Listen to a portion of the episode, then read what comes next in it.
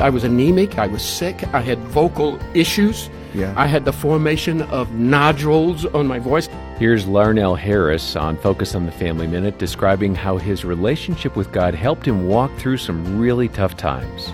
But I went through some emotional hard times. And God took me to His Word, and I began to just take baths in it.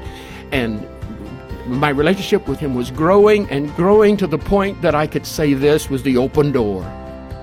Lord, if you're going to allow my voice to be taken, if I'm not going to sing anymore, I'd go to doctors and they'd say, you know what, I'm not certain that you're going to sound that way anymore. And I was able to say, Lord, if you're going to allow that, then you must have something awfully good coming. More from Larnelle at FamilyMinute.org.